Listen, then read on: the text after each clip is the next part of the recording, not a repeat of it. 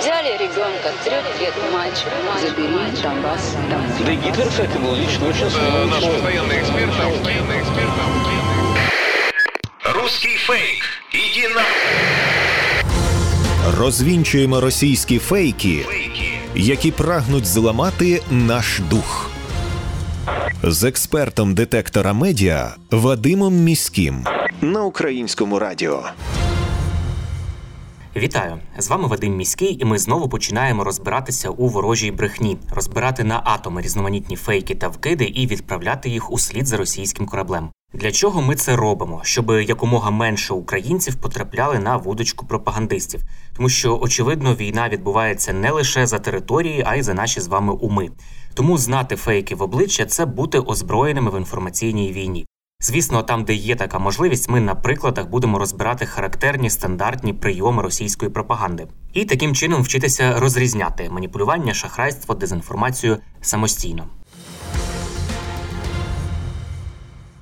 Росіяни не припиняють хизуватися вигаданими перемогами. Цього разу, начебто, знищили американський танк М1 Абрамс під Солидаром. Такі повідомлення ширять пропагандисти у соціальних мережах і в телеграм-каналах. У повідомленнях йдеться, що російські військові під Солидаром, начебто, знищили перший американський танк М1 Абрамс із РПГ 18 Муха. Це дійсності не відповідає. Як пояснили спеціалісти Центру протидії дезінформації при Раді національної безпеки та оборони України, окупанти використали старе фото, яке зняте було навіть не в Україні. Це фото танка. І навіть більше США досі не передали Україні жодного такого танка. Його просто неможливо в такому разі знищити. Фейк цей пропагандисти ширять для того, аби спотворити реальність і показати, нібито що Україна постійно програє, і навіть американська потужна техніка не допомагає, тому що росіяни її буцімто постійно успішно знищують. На тлі раніше ініційованої військової допомоги від США російська пропаганда також пробує переконати людей в тому, що вся зброя неефективна і її легко можна знищити. Нові російські спроби переконати друзів України не постачати зброю або принаймні зменшити темпи, розкрила команда фактчекерів StopFake. У соціальних мережах і на російських сайтах поширюють інформацію про те, що Данія, начебто, пошкодувала про те, що відправила свої гаубиці Цезар до України. Російське видання Лента.ру приписує такі слова данському військовому аналітику Крістіану Крістенсену, який працює старшим науковим співробітником Центру військових досліджень Копенгагенського університету. Він, за словами російської пропаганди, начебто заявив, що його країна втратила через відправку гаубиць свою власну лінію оборони. Команда StopFake розібралася із цими повідомленнями і з'ясувала, що ж говорять у Данії насправді.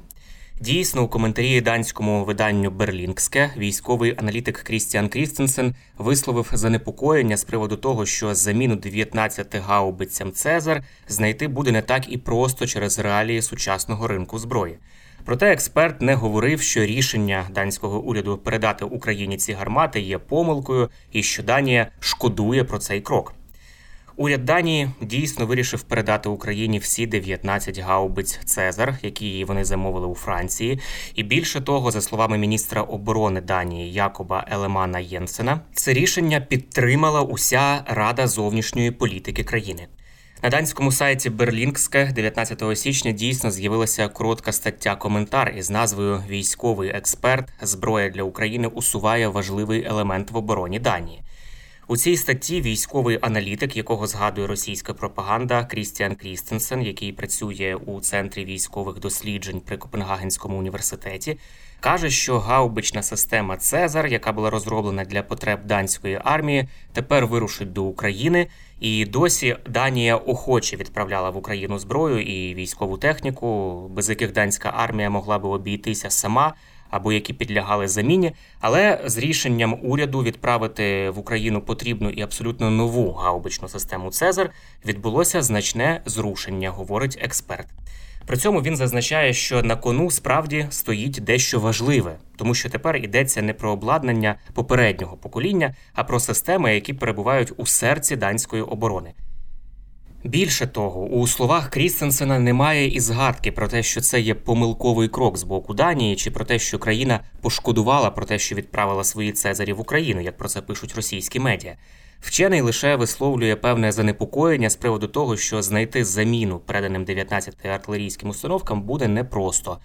Була причина, каже він, з якої данська оборона вирішила купити ці французькі гаубиці. Це продукт, який розроблений з урахуванням потреб данської армії.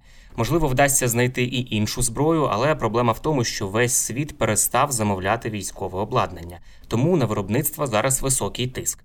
Тож не так просто знайти 19 альтернативних гаубиць, каже Крістенсен. Отже, підсумуємо висловлювання російських медіа про те, що Данія шкодує, що відправляє свої гаубиці Цезар в Україні, є звичайнісінькою черговою маніпуляцією російських змі. Данський військовий аналітик Крістіан Крістенсен лише висловив занепокоєння з приводу того, що знайти заміну 19 Цезарям, які призначалися саме для Данії, буде зовсім непросто.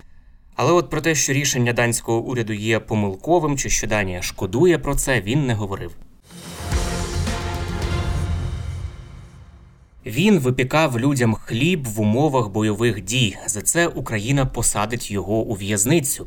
І з такими заголовками деякі російські змі і телеграм-канали поширили чергову історію про так звані репресії в Україні. За версією пропагандистів, колишнього головного інженера Куп'янського комбінату хлібопродуктів, співробітники Служби безпеки України затримали 10 січня, нібито через те, що він випікав хліб для жителів Куп'янська влітку у період, коли місто перебувало під тимчасовим контролем Росії. В Україні тепер такі дії переслідуються, кажуть пропагандисти, і кримінально караються. Бідкаються вони у своїх публікаціях. Ми розібралися у цій щемливій історії і з'ясували, що це цілковита маніпуляція. Насправді, колишнього головного інженера Куп'янського комбінату хлібопродуктів звинувачують зовсім не в тому, що він випікав хліб в умовах бойових дій, а зовсім в іншому серйозному злочині пособництві державі агресору. Як повідомляє прес-центр Служби безпеки України, затриманий допомагав росіянам вивозити українське зерно на територію Російської Федерації. Колаборант не лише відкрито підтримував окупаційну владу, а й силоміць відібрав у головного бухгалтера цього підприємства Куп'янський комбінат хлібопродуктів відомчі печатки, штампи, статутні документи і особисті справи працівників, а потім передав їх представникам місцевої окупаційної адміністрації.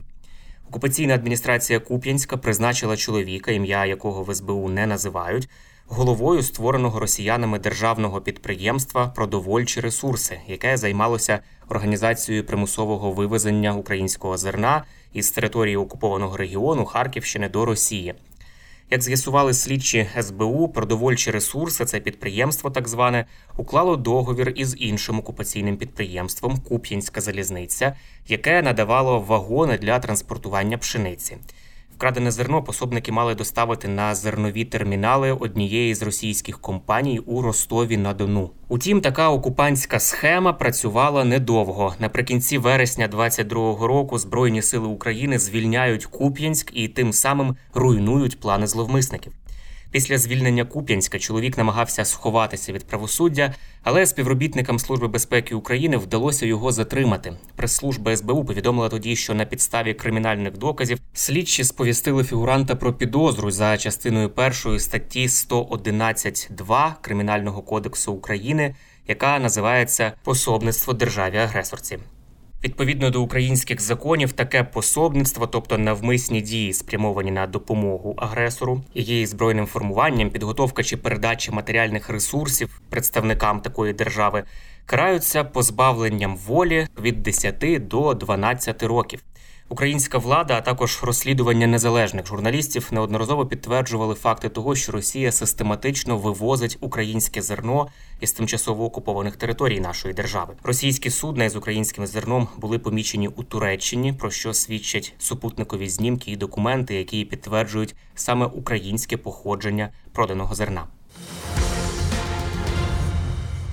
Це були головні фейки на сьогодні. Насамкінець нагадую, що не варто довіряти різного роду чуткам і пліткам. Усі напівсекретні панічні повідомлення, джерело яких неможливо точно встановити, мають у нас одразу вмикати червоне світло в голові, що таку інформацію потрібно перевірити. Як правило, за такими неконкретними джерелами та емоційним панічним викладом ховаються інформаційно-психологічні операції ворога, який прагне нас деморалізувати. Довіряти ми можемо офіційним повідомленням української влади та новинам авторитетних медіа, наприклад, суспільному мовленню. Ну і не забуваємо, що від нашої з вами поміркованості і зваженості при поширенні різного роду інформації, а ми це робимо щодня у розмовах із друзями чи в соцмережах. Зрештою, залежить успіх всієї країни в інформаційній війні. З вами був Вадим Міський. До зустрічі. Русский фейк. Иди на... Розвінчуємо російські фейки, Фейки. Які прагнуть зламати наш дух. З експертом детектора медіа Вадимом Міським на українському радіо. Цей випуск підготовлений у рамках проекту Термінова підтримка ЄС для громадянського суспільства, який впроваджується ісар єднання за фінансової підтримки Європейського союзу. Зміст випуску є виключною відповідальністю детектора медіа і не обов'язково відображає позицію Євросоюзу.